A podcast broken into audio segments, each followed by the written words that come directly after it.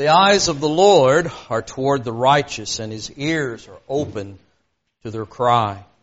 The face of the Lord is against evildoers, to cut off the memory of them from the earth. The righteous cry, and the Lord hears and delivers them out of all of their troubles. The Lord is near to the brokenhearted and saves those who are crushed in spirit. Many are the afflictions of the righteous.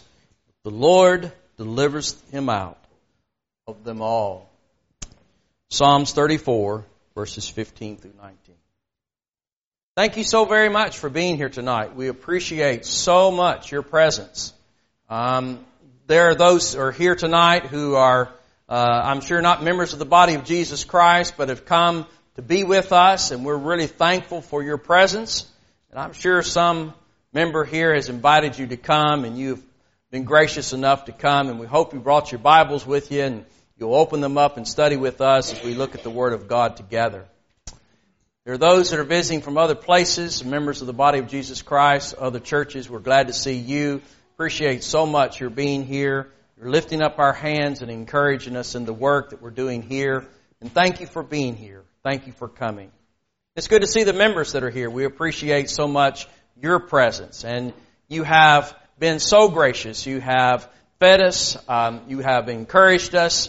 Um, we were out at the Bellwoods tonight and way out there somewhere, way out there in, uh, in the country. And um, I, I had to say to them that um, I greatly envied his barn and silo.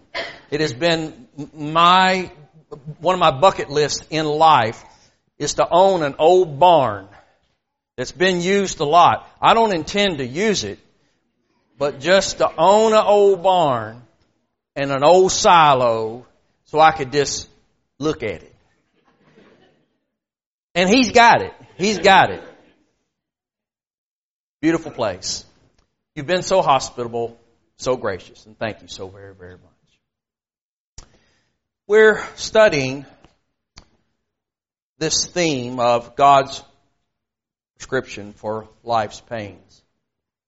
Began Sunday morning to talk about where all the pains and suffering that is in this life, how did it get started? And we talked about the Garden of Eden in Genesis. And we learned a lot about Satan and his devices and the evil that is in the world due to his influence and due to sin. We talked about Jesus being the great physician, and he is the one that can prescribe for us a medicine, a cure, a healing for all sin, for all sin ailments.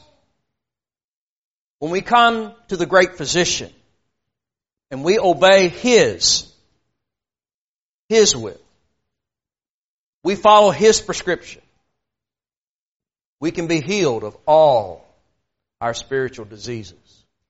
What a blessing. What a comfort. We talked about last night about why God allows evils to continue in this life.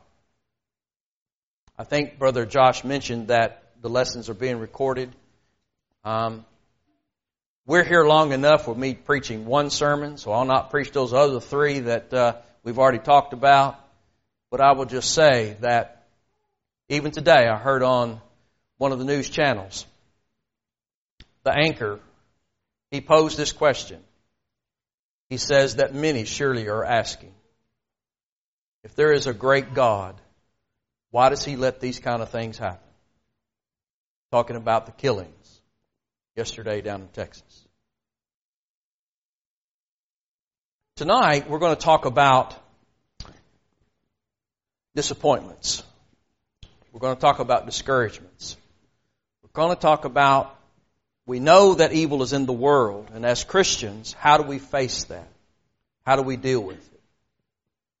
So I hope that you brought your Bibles. Hope you'll listen intently. For the next at least 10 minutes, we're going to studied the Word of God together, at least 10 minutes.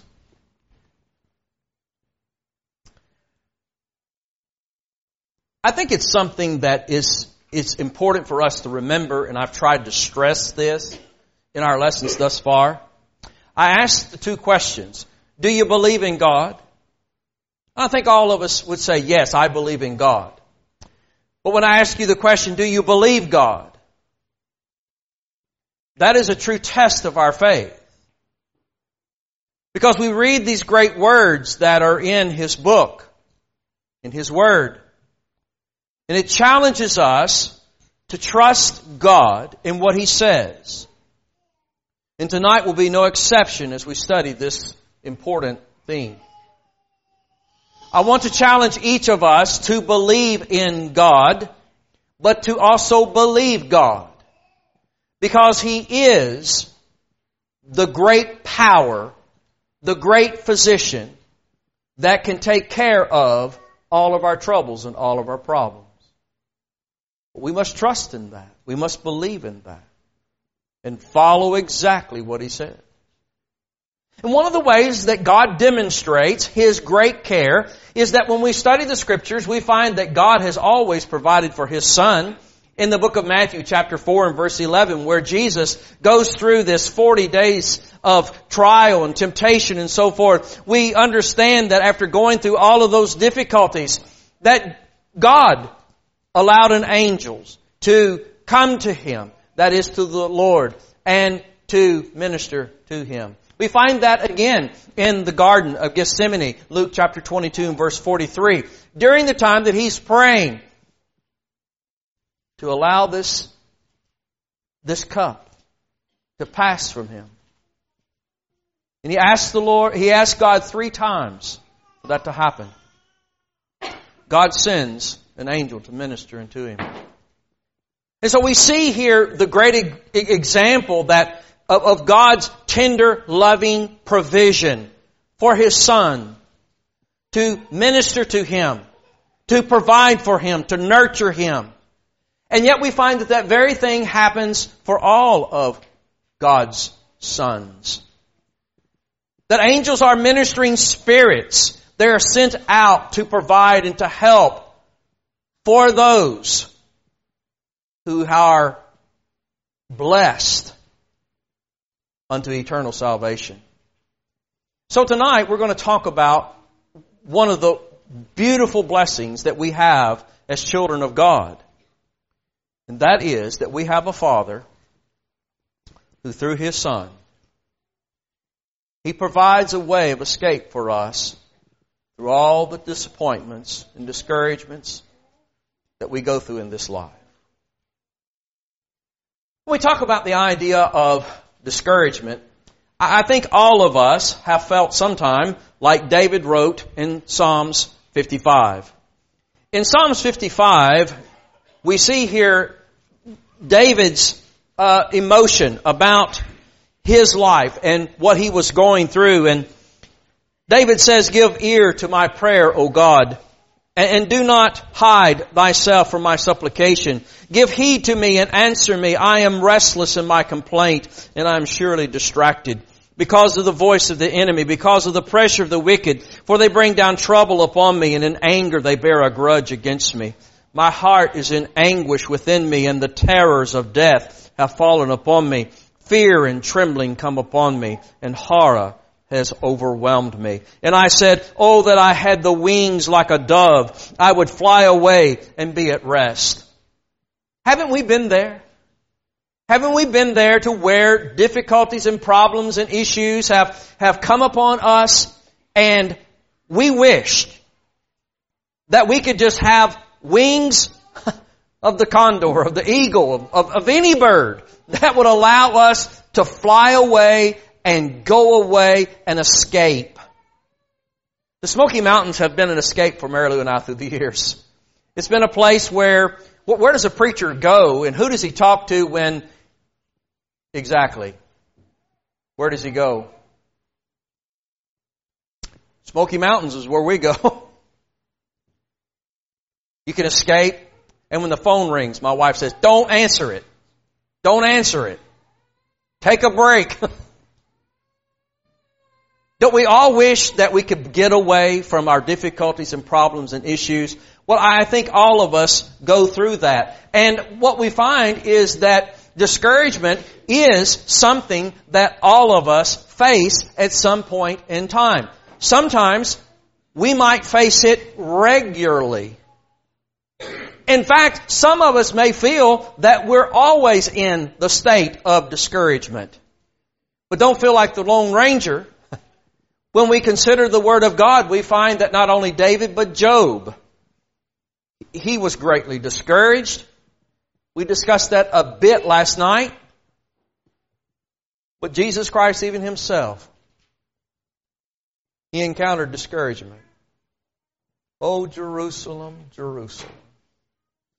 As he spoke and as he looked toward Jerusalem, and he felt so deeply for them, but they were so hard hearted and just turned away from everything that he tried to do to help them. He was discouraged about that. When we consider the idea of discouragement, I think that there's two basic things that we look at. There are non-sinful sources of discouragement and things like sickness and death. If you have some kind of sickness, that's, that's discouraging. Especially I remember uh, as a kid, you know, you get sick, well, you didn't have to go to school, that was cool, but you, mom wouldn't allow me to go out and play. You know, if I couldn't go to school because I was sick, I couldn't go out and play. Well, that was discouraging, you know. Well, sickness, even as an adult, can be very discouraging, especially if it is something that is continuous. It's something that really cannot be cured. You have to deal with it constantly, and especially, obviously, when we have to face death. The death of a loved one. Can be very discouraging. Another non-sinful source would be simply the idea of family. Family can be discouraging. Sometimes in spousal problems, you know, we took them for better or for worse, but sometimes they're a lot worse than we took them for. And as a result, there can be problems, there can be issues, there can be discouragements about that, trying to work out. And I, and I've said this before, uh, not braggingly, very ashamedly, I say, that my wife and I were both raised as Christians. We got married. The first two years of our marriage was awful. We were both 18. She didn't know anything about being married. Not anything. I knew everything. I knew everything about being married. And that was just like water and oil. It didn't mix. And had we not been Christians, we'd have probably divorced. But because we were Christians, and we knew the one that had the wisdom and the answers to all issues and all problems, we sought after God and we, we, we listened to God, and our lives, even to this day, many years later, we don't have a perfect marriage.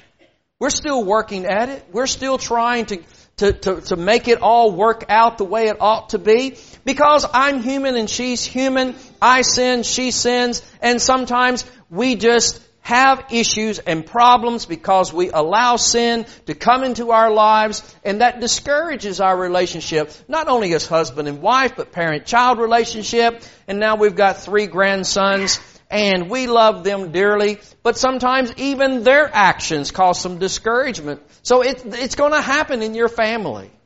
It's going to happen. Financial issues. Do I, do I need to even go there? Financial issues can be very discouraging to so many people. But then, brethren, we can be discouraging when we intend to encourage. We can sometimes be, we can be so cruel to each other.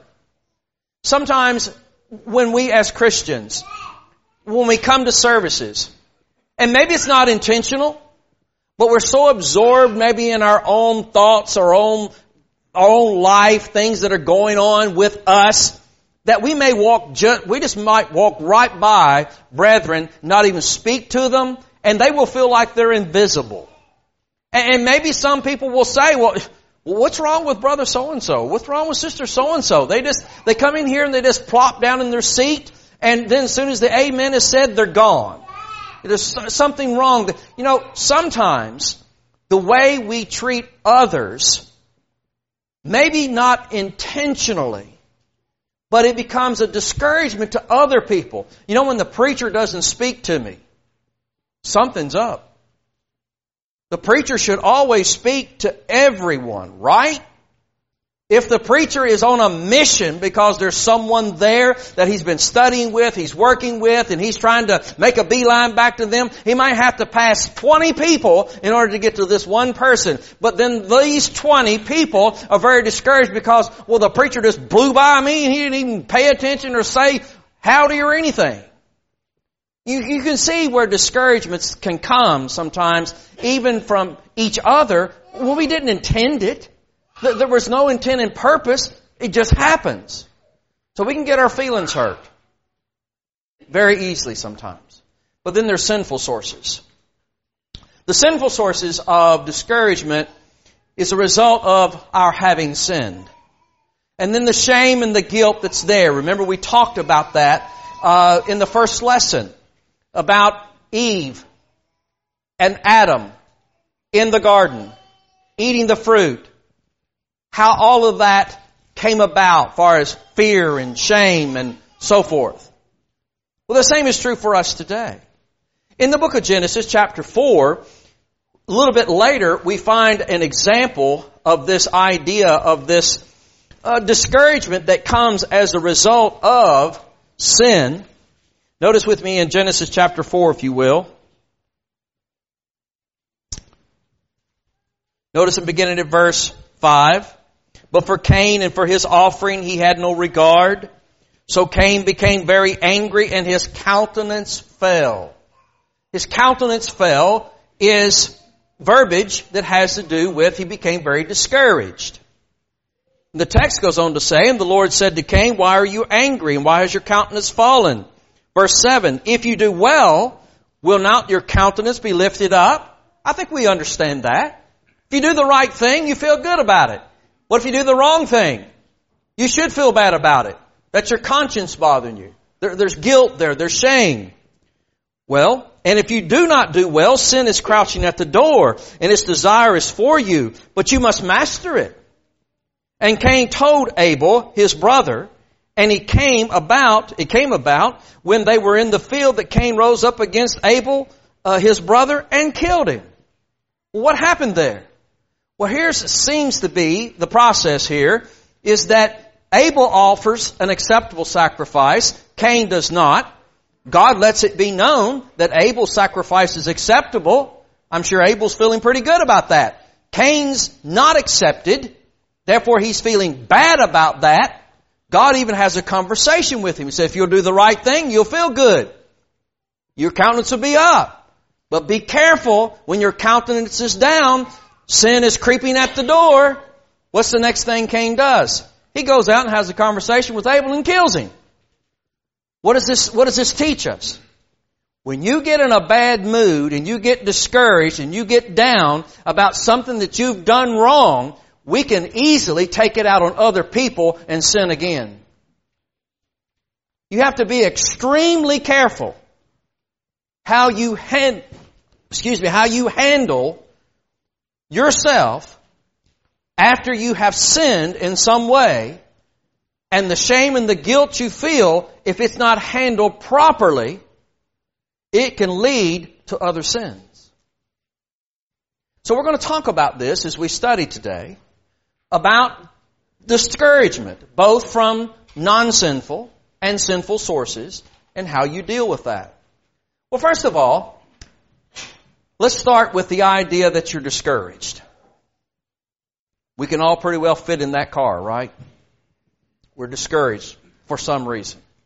What do you do now? Well, the first thing I want you to talk about is sometimes the way people handle things is not always the right way. Had a dear friend of mine. He called me today, and uh, his wife's left him.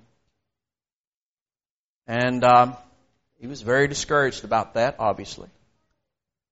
And they've had some problems and issues. And he was asking me, what do I do? She's been gone for about seven weeks. She won't talk to him.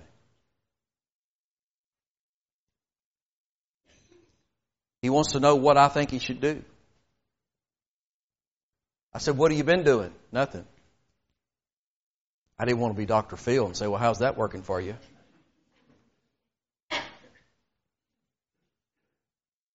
But you know, it seems that that's the easiest thing to do when there's a problem, when there's an issue, when you're discouraged, or there's sin in your life. What do you do? Nothing. Trying to run away from it, do nothing about it, that never works. It does not work. We cannot be the proverbial ostrich to hide our head in the sand and everything goes away and everything's cool and everything. That, that doesn't work. In fact, I'll tell you a little bit of a secret when we first got married. My wife was an ostrich that would head, take her head and put it in the hole. I'm the one that's going to stand out there and just blab and talk about it all day long. Well, that was oil and water, and we didn't mix in trying to get the issues and so forth and so on resolved. There are some people that just ain't going to talk about it. They're not going to deal with it. Why do you think so many churches, I'm certainly not talking about anybody around here because I don't know doodly squat about anybody, alright? But why do you think some churches shrink and why some swell? A problem comes up, there's an issue, and how's it taken care of? Well, sometimes people don't do anything. Sometimes people run away. I'd like to suggest to us that when we face an issue in your life personally, and if you try as best you can just to run away from it, or you try not to deal with it at all, here's what will happen to you, and I'm not a, a psychologist or a psychiatrist, never played one on TV or anything. But I want to say, what we learn from scripture is, is that you do not get better as a result of not dealing with discouragement and disappointment. It gets worse. The next level from discouragement, when handled improperly, regardless of the source, is depression. And when we consider the idea of depression, depression, and there are different states of depression, there's different causes for depression. Some need to be medicated, some others of different treatments. But in a general way, when we look at something spiritual, where there's a spiritual disappointment, there's a spiritual discouragement, if you choose to run away or do nothing, it will lead to depression. And that depression is where you seek or uh, stop doing anything. You stop serving. You stop going to church. You stop reading your Bible. You stop living the way you ought to live. Depression is seeking down into a mode where you cease to function spiritually. And when you get into a spiritual depression where you cease to function spiritually, that is sinful. That is sinful. Now your source, of discouragement may have been the preacher didn't speak to me. Non-sinful source. It was just a coinky dink. It was not intentional. But you get all bent out of shape about that. You get discouraged. So here's how you're going to get back at the preacher. I'll just quit going to church down there. And what you do, you quit going to church down there anywhere. And you stop going to church. You stop living like you ought to live. You stop serving the Lord. Now what have you done? You've taken a non-sinful source of discouragement and you've allowed that, not handling it properly, you've sinked into depression where you have stopped functioning. And that's a sinful state.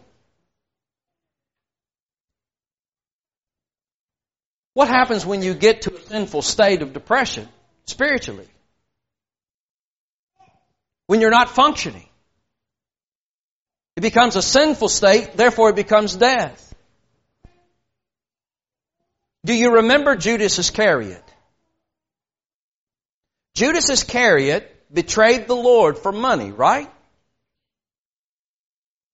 He comes to realize that is wrong. I don't know what took him so long to figure that out, but he finally figured it out and overcome his covetousness and realized he had done the wrong thing. How do we know he realized he did the wrong thing? He took the money back, right? Was that a good thing? Yeah, that was a good step. He took the money back. Now what was the next thing he ought to do? How about going to the Lord and saying, I'm sorry. I, did wrong. Forgive me. Do you think Jesus would have forgiven him? Absolutely Jesus would have forgiven him. Judas would not have hanged himself. He could have been a few days later in Jerusalem on the day of Pentecost preaching with the others. But he made a poor choice. What did he do? He ran away. He ran away from the Lord. He did a partial fix, but not a complete fix. So he goes out and hangs himself. Why? Because of the guilt and shame of his sin. Could he have made that happen a little bit better? By asking Jesus to forgive him. By going to the Lord and not running away and doing the right thing. Do you think that story has been left in the Word of God for no purpose? When I sin against God, when you sin against God, what should you do? Fix it. What should you do in to fix it? Well, it, whatever sin you've committed, if there's restitution that is required, restitute. you need to take back. You need to fix. You need to repair. Every sin is always against God. You need to fix it with God. When we sin, we usually hurt somebody else. Restitute. Fix it with them. Right? When we sin, Jesus can forgive. And when He forgives based upon our repentance, coming to God, then He will heal us so that we can live and we don't have to die. But if you run away and if you do nothing, you'll die. Does everybody get that? Pretty simple lesson, isn't it? Well, when we consider the other choice, dealing with it. Most people don't want to deal with anything. But as a Christian, if you go back and read the Sermon on the Mount, those three chapters are, are, just the greatest preacher and teacher of all time preached the greatest sermon that has ever been proclaimed. And it's recorded in Matthew 5, 6, and 7. And if that sermon says anything, it says this. Deal with it. Do something. You can't just be a knot on a log in the kingdom of Christ. You have to be active. You have to be diligent. You have to be committed. So you're discouraged. You need to figure out where did your discouragement come from. Is it a non-sinful source? Is it a sinful source? But you need to deal with it. And when you deal with it, you can overcome. This is the promise we have from our God. Do you believe in God? Remember the question? Do you believe God? Do you trust Him? We can overcome. You can get stronger. I think sometimes we feel like that once we get discouraged, maybe we've even gotten into depression, that we can never bounce back. We can never come back. We can never be what we, what, we, what God wants us to be. Maybe we see it as this, the, the bar is so high, I just can't jump that high. I just cannot be what God wants me to be. So we get discouraged that we just can't do it. God has never, ever, ever said anything about you not being able to do it if you want to do it. If you want to serve Him. If you want to obey Him. James says it this way in James 1 verses 2 through 4. Consider it all joy, my brethren, when you encounter various trials, knowing that the testing of your faith produces endurance. And let endurance have its perfect work, that you may be complete, perfect, complete, lacking in nothing. James says, The very thing that the devil, now let's start back with Sunday morning's lesson. What is the devil trying to do? He's trying to defeat us. He's trying to discourage us. He's trying to disappoint us. He's trying to do all that he can to kill us. Right? So things are going to happen. Things are going to happen in our life. Now what am I going to do with it? How am I going to deal with it? If you deal with it, here's what James says. The very thing that the devil throws at you to cause you to stumble, to hurt you, to disappoint you, to cause you all kinds of pain is the very thing, if you have your head on straight and you believe in God and you believe God and you believe in the great physician and you follow his prescription, you can take that evil, you can take that bad, you can take that disappointment and you can turn it into something that makes you better and stronger in the Lord. Did you understand that? It would help if you went this way. Yeah. You understood that, right? Everybody understands that. But here's the deal.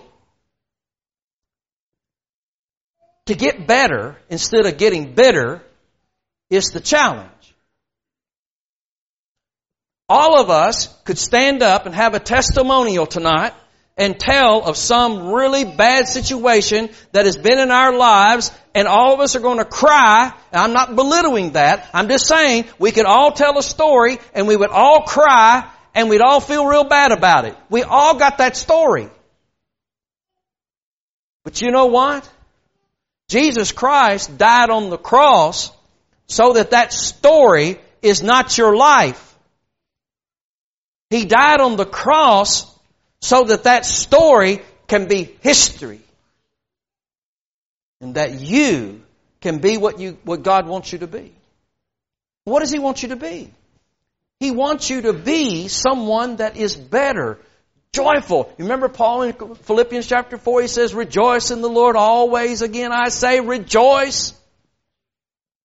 Well, if you're bitter and you're angry and you're discouraged and you're despondent and you're just worrying about anything and everything, you can't do much rejoicing.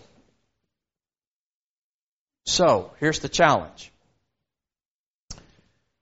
In 2 Corinthians chapter 12, we talked a little bit about this last night, about the thorn in the flesh. Let's review this just one more time because it's pertinent to what we're talking about tonight as well.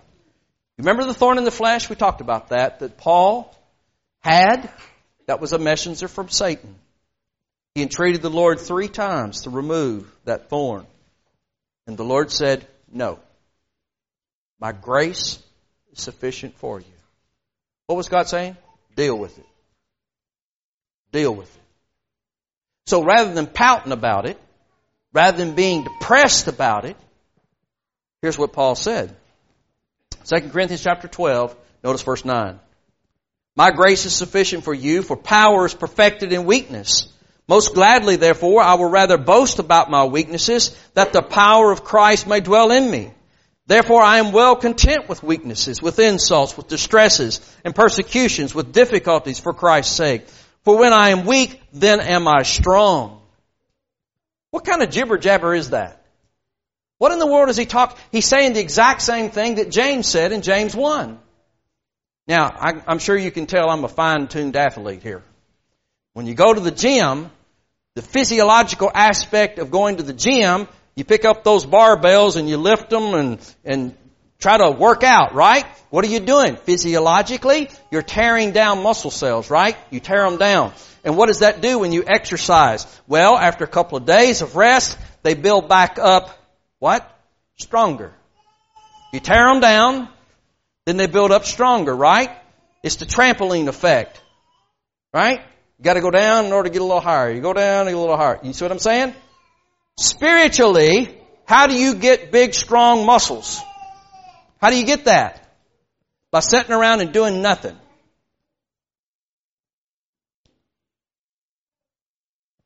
You have to be active. You have to be working.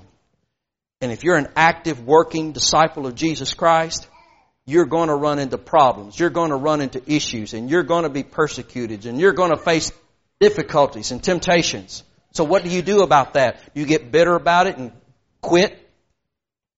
Or do you use what the devil is throwing at you to work out? And you use those difficulties to exercise and you build yourself up. Yay, let me say it the correct way. God allows you to be built stronger as a result of the difficulties. And Paul says, I will then brag about my weaknesses because when I am weak, then am I strong. Don't go to the gym, don't work out, you're going to get fat and flabby and you're going to die. But if you work out and get strength and get stronger, it's better. Spiritually speaking, you do not grow spiritually unless you work out. You with me? So many Christians are discontent. What is the old saying? Instead of standing on the promises, we're just sitting on the premises. Right? You heard that before? You know, most Christians do that. They just sit on the premises. You know what a Christian's supposed to be doing? Getting out there and working and doing and serving. You know the ones that get in trouble? The ones that are doing something. And Jesus Christ is saying, consider it all joy, my brethren, when you encounter various trials, knowing that the testing of your faith produces endurance, and let endurance have its perfect work, that you may be perfect, complete, lacking in nothing. Makes you strong, makes you better. So when you get disappointments, you get discouragements, here's what you should really do. Thank you, Lord. Thank you, Lord. It's like taking one of those uh, power drinks or whatever, you know, right before you go work out. You drink that and then you do that and your muscles just become like Mighty Mouse, you know, it's as my daddy used to say, I'm graduating there just a little bit, but I will say this. Brethren, it's a choice.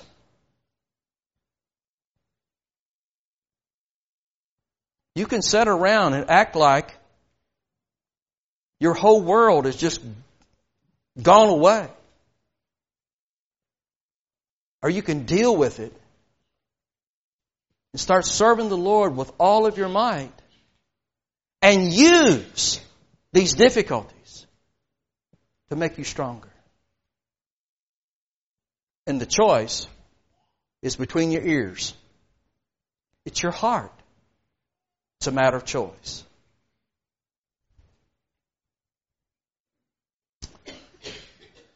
God helps us. God provides for us. Jesus will help us. Matthew 11. We already talked about that passage, right? Come unto me, all ye that are weary and are heavy laden. What did, what did Jesus say I'll do for you? If you come asking, what do I, what do we do when we come asking people for something? Bilbert, I need something so bad. Bilbert says, I ain't got time to mess with you. You, we're a disappointment to each other sometimes. We know somebody really needs something and this is what we say. Well, if you need anything, let me know. Duh! Wake up! Can't you see what they need? If you see what they need, what should you do? Tell them if you need anything, call me. No! Do it! Help them, right? When we consider God, the great physician,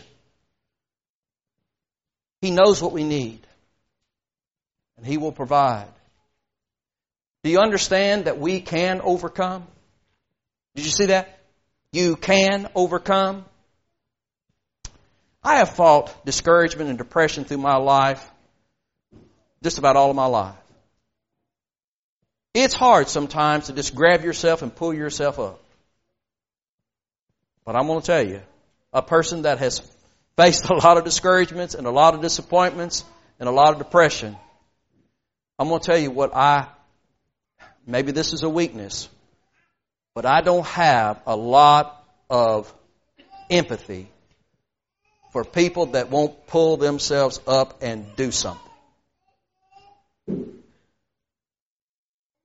You can sit around and whine and gripe and complain all you want, but that's all you're doing is whining, griping, and complaining. You're not helping yourself. You're not helping anybody that hears you and you need to stop it. You need to get up and start doing something. Follow God's prescription. I can do all things through Christ which strengthens me. Now Glenn over here's a carpenter. I couldn't drive a 16 penny nail in, in mud. I, I'm just not a carpenter. So I quote Philippians 4:13. I can do all things through Christ. And I'll go over here and all I'll be a perfect built. No, that's not what that's meaning. What its meaning is everything and anything that God has asked us to do. If you make up your mind to do what God says to do, guess what? You can do it. That's believing God. The devil has convinced you that you're too weak, you're too this, you're too that. And I might just say this. We use all kinds of excuses. From our kids to our parents to our jobs. What if the Lord took away your excuse? What you gonna do now? Well, I can't go to church because my kids. I can't go to church because my job. What if the Lord took away your excuse? I kind of get the idea when I read the scriptures, and especially when you read the prophets, both major and minor, God doesn't put up with no foolishness. He don't care about your excuses. What does he care about? Your trust.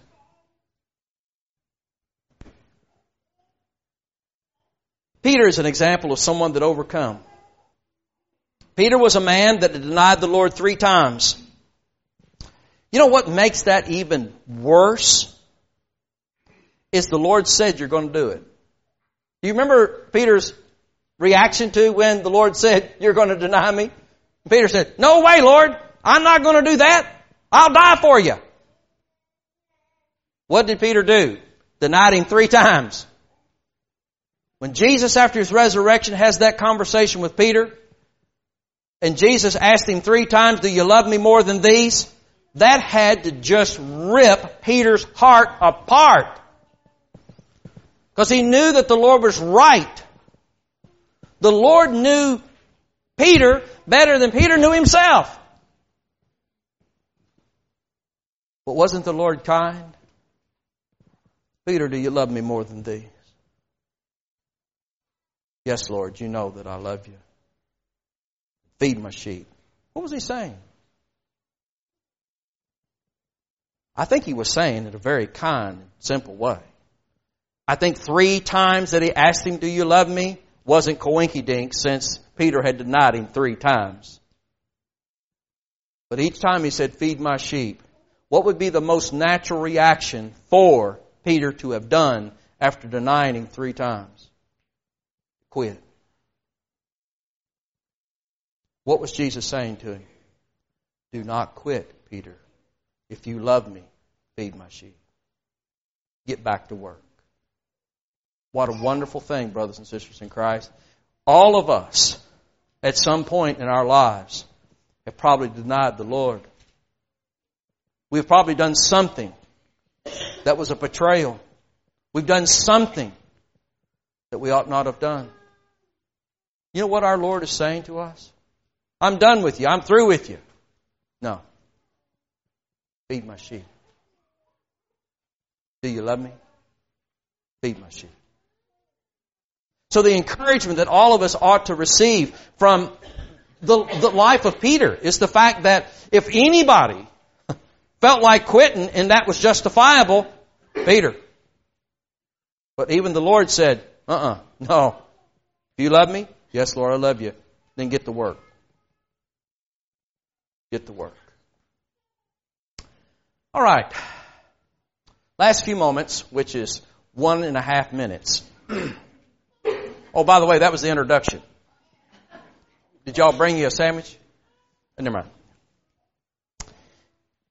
I, I think it's one thing to say, okay, here, here's the theory, here's, here's the doctrine, here's the, here's the, uh, the lesson.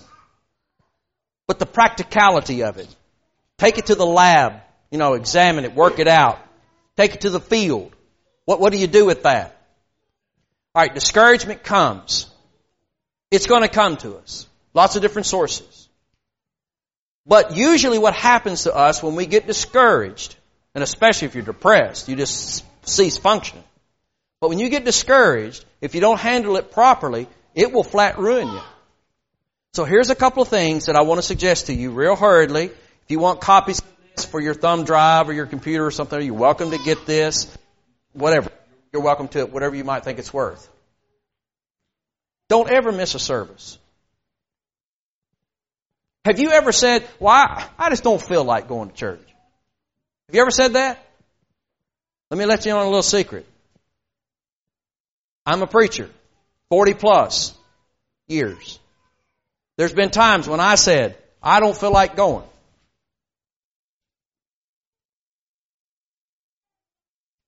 If I was the preacher here and I didn't show up Sunday morning and y'all called me up and say, where are you at? Well, I didn't feel like coming. Well, we don't care what you feel like. Get over here. You're supposed to preach. Right? What do you call that? Let me see. Responsibility. I'm responsible. I'm committed to come and to worship the Lord. When you obeyed the gospel of Jesus Christ, did, did you not realize what you did? Well, yeah, I got my sins washed away. Yeah, but there, there was a deal, right? The deal was, remember when, when, uh, the, the eunuch asked, well, here's water, what hinders me from being baptized? Remember what the answer was? Well, if you believe with all your heart, you may, may do what? You may come, become a Christian. What is God going to do for you when you come to Him with all of your heart? He forgives you of all of your sins. Now what? Be thou faithful unto death, and I will give thee the crown of life. Here's the deal. You made a commitment to have all of your sins forgiven if you would serve the Lord with all of your heart the rest of your life. So you get up one morning, you don't feel like coming to church. Big whoop. Get your shoes on and go to church. Get here. You know why?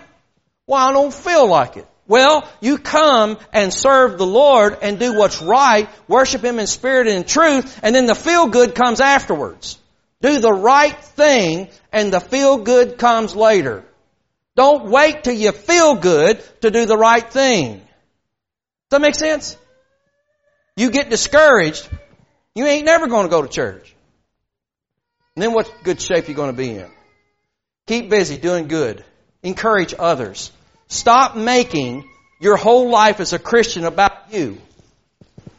This is going to be a shock. This is going to be a tremor to some people. Did you know that this church ain't about you? It ain't about me. It ain't about this preacher here either. Who's it about? God. It's about others. So get out of your little universe, that your, little universe is all about you, and start looking to others. And you'll get out of your discouragement and depression. Do all that you can to pray all the time and read God's Word every day. Don't ever, ever, ever, ever, ever, ever, times 10 to the thousandth, ever forget to pray and to read God's Word. As we would say it generically, don't ever, a day of your life, not talk to God. Don't ever, in your life, not allow God to talk to you. Every day. Stop griping Stop complaining. You know, you cannot ask some brethren how they are. You just flat can't ask them, how you doing, brother? And for the next 45 minutes, they're going to tell you from here down to here and everything and all this and all that. Man, I didn't ask you that. Everybody's got pains. Everybody's got issues. Now, I'm not trying to be insensitive to folks that have physical ailments. But stop complaining.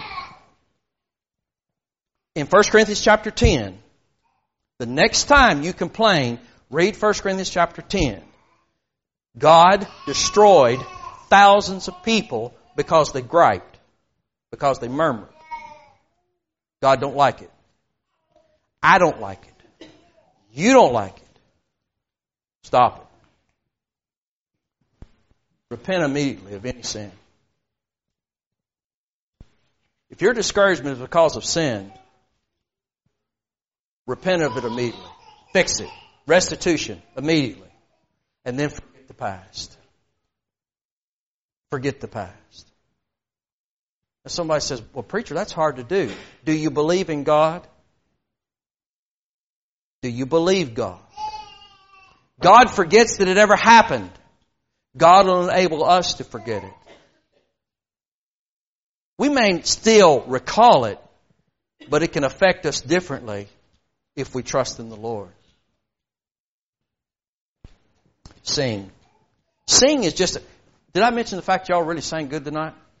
It was really good. Did a good job, brother. Good job. Good, good job yesterday. Good singing.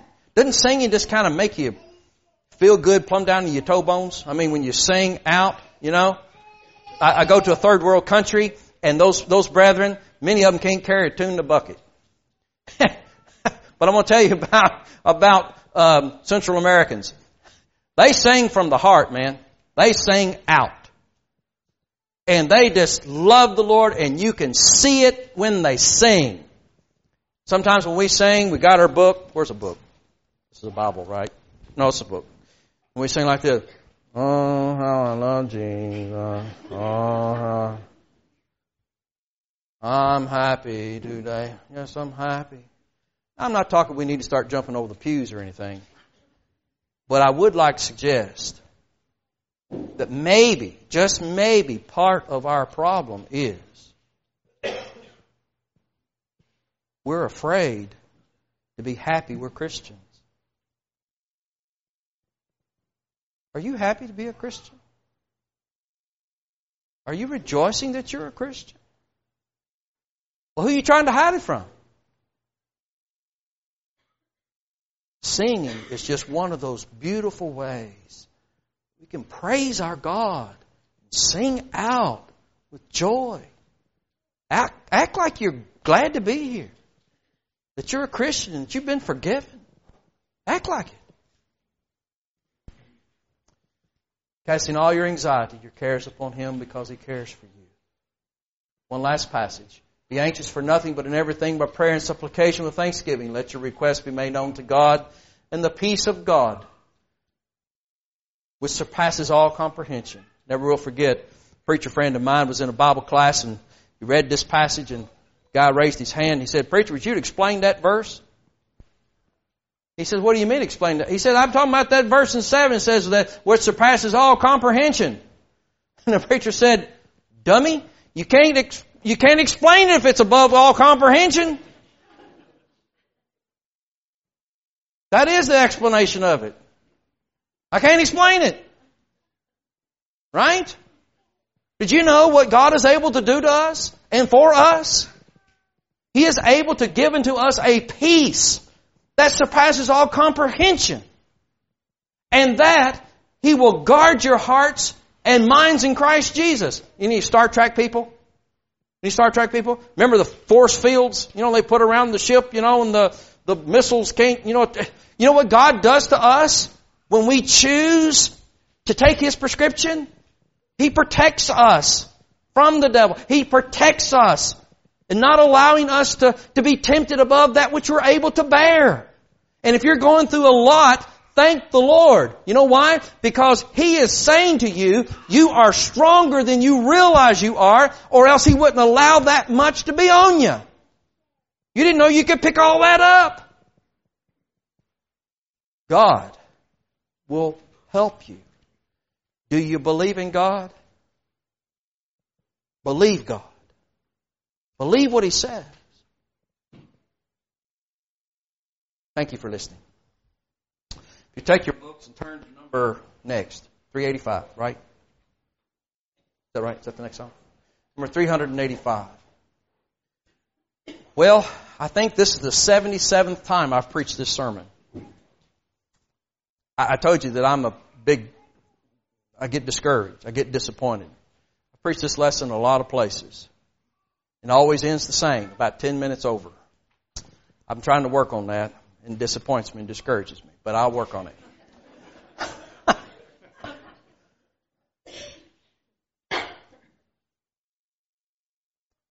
Are you a Christian? Why are you not a Christian? The great physician offers to you what no one can offer and no one can fulfill. He can forgive every sin that you've ever committed. As the great physician and as his child, he will give you the strength to overcome all the difficulties ahead. He did not say that there won't be difficulties. He did not say you'll have a life of easiness on this earth. In fact, he said the opposite. So if you commit to Jesus Christ, you're going to be in a roller coaster ride of difficulties and issues. But our great physician will always be there to help you to overcome so that your heart can be protected above and beyond what you can even imagine. For you to have the joy and the peace that can only come from God Himself. If you've never become a Christian, are you really going to pass up that offer from our God? If you're a child of God and you've not taken it seriously, you've allowed the devil to just beat you up, and you're discouraged and you're despondent. There's something better. Don't be Judas Iscariot. Don't just come back part of the way. Come back all of the way to the one who can cure you, the one that can heal you completely.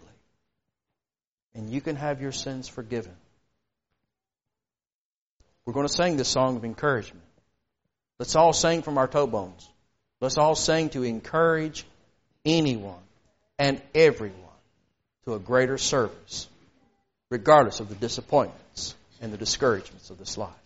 Won't you come as we stand and sing?